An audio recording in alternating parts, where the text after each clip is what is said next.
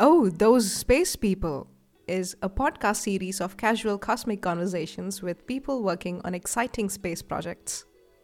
Today, we have Antonella Sgambati with us, who is the lead space systems engineer for human spaceflight with OHB System, one of the leading aerospace companies in Europe.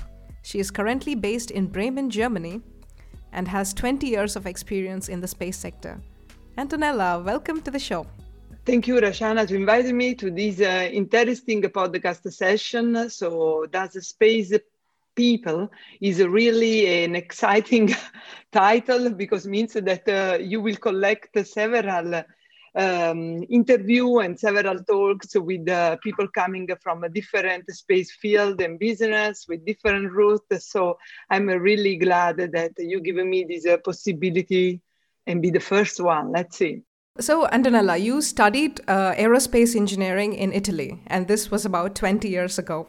Could you tell us what led you from there to your current role as a systems engineer? Yeah, the, at that time, in the, was the 94, I applied to aeronautic engineer in Naples because uh, aerospace engineering not yet existed with this combined name. So I got a master uh, degree in uh, aeronautic engineering with uh, a major in space and was the years of the ISS, you know, building up and the first experiment. And everybody feel like a pioneer to make some experiment for the crew for long term uh, planning and uh, so I um, I moved to from Naples to Milano, uh, and I started to work for uh, Laben, that now is called the Thales Alenia Space, about ten years. Uh, always performing uh, payload development for uh, biology or life science area. So one of the first payload that I made was this mice drawer system, that is an Italian special payload that uh, we know the record of permanence of uh, mice in, the, in space and uh, and the other type of uh, bio biological experiment. And then in 2011, we moved to Bremen. Uh, our son was one year old to join uh, a new adventure because also HB system was looking for engineer with experience and heritage in this type of development. And uh, since that moment, uh, I'm involved in the human spaceflight activity at OHB that we are focusing on developing always payload for ISS, but also start planning a new activity for the moon um, application. So starting from the lunar orbital platform up to building up uh, moon base using additive manufacturing. So the set of experience linked to the development of a technology for LEO orbit has been uh, used as background to figure out uh, which type of technology or change you have to do to withstand a more harsh environment like should be moon or mars later on or uh, any other outpost in space that is beyond the, the low earth orbit application that's uh, quite interesting because you worked on a lot of ISS projects and you're also with uh, active, very uh, intensely involved with the human spaceflight uh, activities at OHB. So, can can you tell us how uh, are human spaceflight missions and robotic missions different from each other, from conceptualization to execution? First topic that's different, let me say, that come uh, up to my mind is the safety aspect because uh, in this case you are developing hardware that not only has to withstand in space but need to be uh, operated in the safe way by the crew. And so your hardware should be also safe and proper usage. You cannot uh, accept a failure that can compromise the structure or can create an injury to the crew members so this is uh, really important. So the the very different is uh, when you are going to select the technology, for example, flammability is one of the most important aspects that you need to uh, analyze because uh, if you are in a habitat environment you have oxygen so there is all the condition that allow a flame to a fire to propagate And then uh, these uh, require a lot of uh, additional effort, let me say, in the qualification process and in taking care. For example, battery, the simple battery that we are used to also in our end, you know, the lithium ion polymer rechargeable that we recharge every day at home more than one time. And so seems like a normal mm, procedure. On ISS, there are several hardware, some camera, iPad, tablet, laptop, and more and more items are coming up uh, due to the commercialization. So try to spin in uh, some uh, devices that you normally use on Earth to make them usage, adapt them for space. You can imagine that you need to qualify this battery. Anyway, you have to prove that this battery will be safe also during recharging because such operation should be done without the crew attendance. So crew is involved in another activity. The station is quite uh, big because you are not always the controller among all the module. And so you cannot be uh, in panic that you are recharging a normal laptop and then you have a continuous monitor. Uh, so this is uh, for sure safety one of the most important aspects, including EVA and IVA activity, so internal and external to ISS, because sharp edge can cut the crew suit and then you can have a disaster, it's a catastrophic uh, condition. Uh, I don't want to say that uh, human spaceflight and robotic mission are different. I think they are complementary because uh, most of the mm, mission also planned now would make use of intera interaction between the crew and robotic, like the idea to have this lunar orbital platform that remotely from this safe side, the crew can pilot and drive a rover over the moon surface uh, and uh, use the rover, the robotic part, more like a sort of a scouting to to explore area that can compromise the safety and the well-being of the crew. So at the end is always uh, uh, all linked in one loop. So when you need to explore a place that you don't know, the idea was not send the human first, no? So try to take advantage of the technological gap that have been reached up to now with all this development to use a robotic uh, mission to support also uh, manned mission. In this case, the crew can uh, can um, can take a decision according to what he can see quite, let me say, in real time, and add this special human touch to the mission itself because I think that uh, any robot uh, robotic application will be cool, clever, and uh, self decision making, but human are always able not only to, to perform a mistake, but also to give uh, and add value in the interpretation of the, of the data. Ah, that's interesting. Because, uh, for example, SpaceX, the crewed uh, launch of SpaceX to the ISS, when it took the astronauts up there, uh, they basically had a touchscreen and then it was completely automated, right? So, do you so you talk about giving more control to the crew? And uh, so, so what trend do you see here? Do you see uh, human spaceflight missions in future giving more control to the crew or to the ground station in automating the way SpaceX did? And this is exactly the big issue that we will have with the mission beyond the LEO orbit. You cannot delegate the ground station to take a decision. You need that the crew have a supporting tool to help a decision-making process of unpredictable event as well. So, for example, in case we are on a moon base and you have a problem with the one of the life support system there or a critical part of your mission, you cannot wait like happens sometimes for ISS that the ground base provide you element to withstand and overcome the problem that appear. In this case, you need to take a decision. But how to take the correct decision in short time? That is the part where uh, machine learning uh, and uh, big um, support of the data management system can help. So we can develop a tool a little bit like the Internet of Things, no? that you can create a cloud that collect all the all the data on uh, of the different subsystem and can help to elaborate, predict, make a forecast if something is going to fail, if there are anomaly.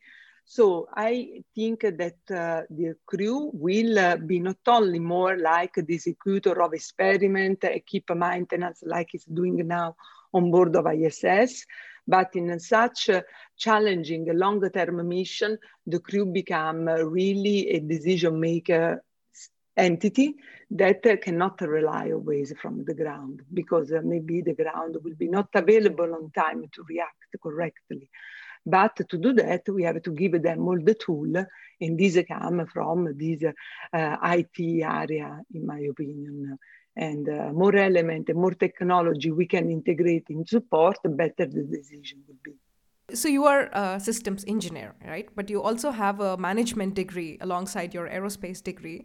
So, uh, is that necessary for someone who wants to become a systems engineer? And how, how is the what is basically what is the career trajectory to become a systems engineer? And what are the specific skill sets, if any? Yeah, I would say that uh, I'm I am a system engineer, but I am also project manager at HB. So for uh, some, uh, due to that ISS payload are uh, not so um, big budget payload. And so you have no a project that allow you to integrate several picture several profile in the development because a budget and time frame are really short. We want to now make uh, maximize the use of the next decade of iss try to fly as much as we can in short time. This means that you have always to have a good background what meaning handling a project what are the risks, but also financial point of view that you can figure out when you are performing your project. So I uh, made an um, MBA um, uh, diploma, was about two years in Italy. And uh, I suggest everyone that want to be a system engineer not to be focused always only on the technical aspect, but consider also programmatic aspect, budget schedule, risk assessment, risk management area. This is an important background that can be developed if you are in a company, sometimes they offer training for multi-purpose type of routes of your career, or you can do also independently with your own certification. On the same side, this is my point of view because there are several philosophy behind, for me, a project manager for such a type of application should have a technical background because um, so we, uh, I'm not uh, for uh, a decoupled role, system engineer, project manager.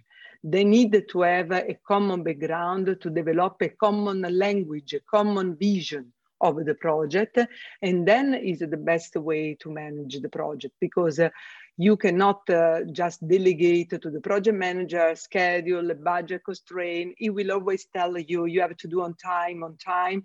And the system engineer will tell you, no, we want to do perfect. It, um, we need to work still a lot a lot on it to to make really more robust no so um, this type of trade-off uh, between the mission success uh, budget programmatic aspect is really the key aspect, I think, for all the mission, not only human space flight, but when the budget and time are limited, this become even more important because you can go easily in overrun or you don't meet the, the launch uh, for the upload payload. Even if on ISS we have several launch per year because uh, they are not alone, but uh, this has a lot of implication uh, programmatically, financial, also the agency side. So it's really important, in my opinion, to uh, if uh, somebody would like to have a system engineer career, mainly to complement it with the management aspect, with some uh, basic that give you this additional tool and skill to judge the project also from another perspective. Okay, that's very interesting because I always thought, uh, as in in most companies, there are separate people. You know, there are separate roles: project project management and system engineering. But yeah, I never thought uh, they would be so interconnected. So that's that's very interesting. But somehow we always have, um, so a lot of space companies you look at, right? They prefer uh, project managers, and a lot of project managers in space companies are not uh, always people with uh, space background or experience in the aerospace sector. Yeah, yeah. yes, this happen.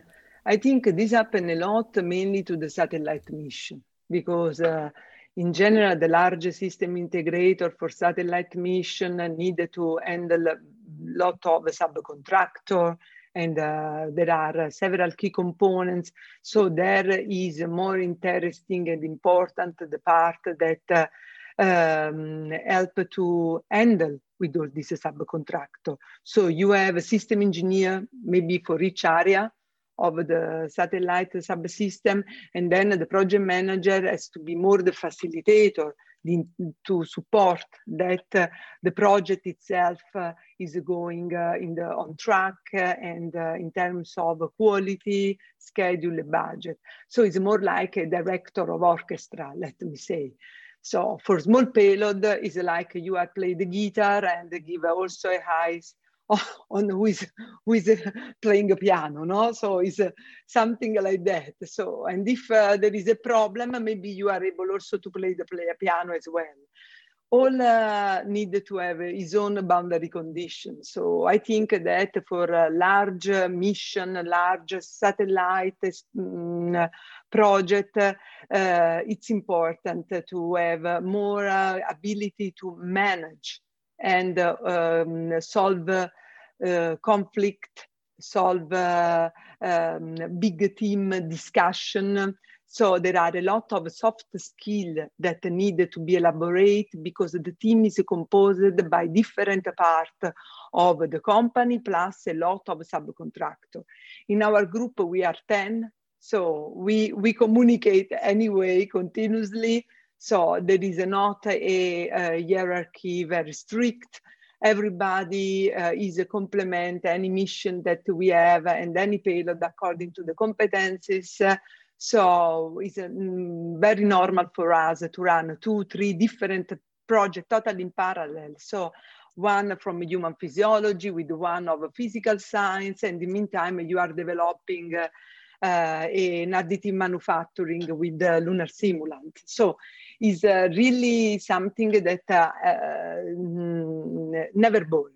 That I can tell. I think that human space flight give you many for this experiment uh, is not uh, a serial production no is not like satellite that you have the big company specialized in solar panel ocs and so on here uh, you need always to think that each experiment will be unique because it come from a science need.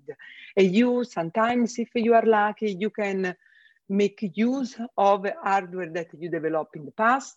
But anyway, you need to do some customization, downscaling or upscaling, change some parts. So is a continuous development. It's not just uh, procuring, integrate, uh, and we stand with the mission, with the new requirement, but allow you to develop also this skill to talk with scientists because they need to validate your hardware on ground uh, before uh, before the launch. And without this validation, even if your hardware on the paper is fully compliant to all the technical specification, you will not fly.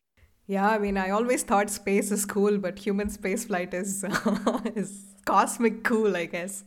So great, Antonella. What is the best way for students or you know budding space professionals to reach you?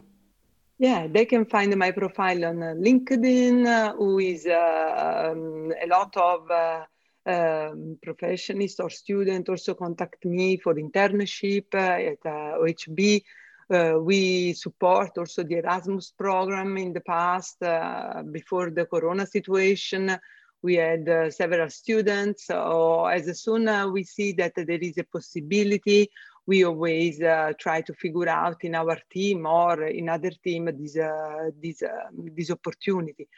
Now we are a little bit limited, so the plan for next year are unclear for the time being, all these uh, internship cannot be cannot be um, performed, and so we are a little bit in standby.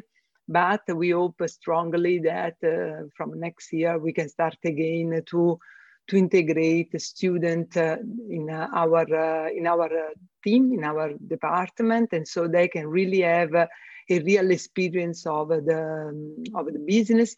The other difference was that when a student come to have an internship with us we are i don't know with the european space agency performing a project in general was always for the additive manufacturing uh, for the moon and so they come also with us to ESTEC to make the presentation. They join the project review. So I give them the floor to present their activity.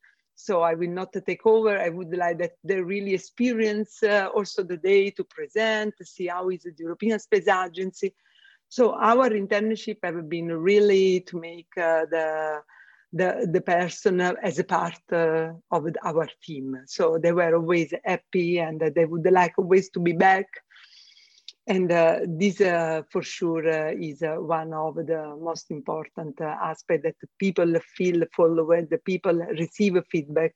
People can figure out somebody that can provide some tip or link or advices uh, even if it's not always easy, uh, but uh, have time to share with the other your experience, give your uh, suggestion, and they can decide if they want to keep or not. I think is a duty for everybody that is doing this type of activity, and not only in general, because how the new people, the new generation, can support us later on take our place if we don't transfer the knowledge. They cannot just learn by scratch, live there on the floor, uh, do this task, but uh, is a duty of the people in the business from long time to try to transfer as much as they can their know-how. So I'm really glad to do that. Um, I'm also make a special lesson uh, thanks to the International Space University in Strasbourg so one per year, I do a lesson for the master space study. And so, so there they can always reach and they can see also which opportunity on industry side can be planned. So we were talking about project management and system engineering and the people in these roles having to interface a lot with the local uh, supply chains. So how important is the local language because as far as i know space industry is quite international you know we mostly the language is mostly english but these roles do they need proficiency in local language in our case, for the um, ISS payload development, uh, the, in my case here in Germany, the knowledge of German is not so mandatory. Also because you have to write all the document in English, the crew is trained in English, and English is the official language. I don't have a special um, uh, supply chain on the local base, you know. And also due to the geographical return, the European Space Agency project are always composed by a very multicultural team. So at the end, uh, English is uh, the mandatory one. For to integrate a better team communication, sometimes it's important to have uh, German, in my case, as a good background because you can communicate better inside your structure you can be more um, integrated, let me say, uh, during the meeting. Uh, but uh, in our team, uh, we are three Ausländer. we are defined, two from Italy and one from UK. The rest are German, but uh, is always uh, English speaking because uh, most of the people are used to work for ISS so long time that uh, at the end for them it's better to report in English than in German native uh, mother tongue. And same for me, I'm not able to write more good mail in Italian. I always made a sort of macaronic English, Italian with English or German words. so it's uh, I, I think that uh, all language are really an asset, but uh, is not uh, something limiting your opportunity. Moreover, in human space flight, there are a lot of Italians. So sometimes I can take advantage of my native language to have a more direct communication, let me say, with some subcontractor, also with the agency itself. So is uh, is beautiful because you feel a part of a um, so patchwork community, and language uh, is uh, is not really really limiting. What is important are the skill and the add value that you bring to the project. That can be done with any language you prefer yeah, I also find the European space scene especially quite interesting and very enthralling because of uh, how multicultural it is. You're all speaking in English, but it's very, very multicultural. Yeah, I absolutely love that. Thank you so very much for all the interesting insights into human spaceflight, and thanks for being on the show. Thank you, Rashana, and uh, I wish you a lot of success with the next guest.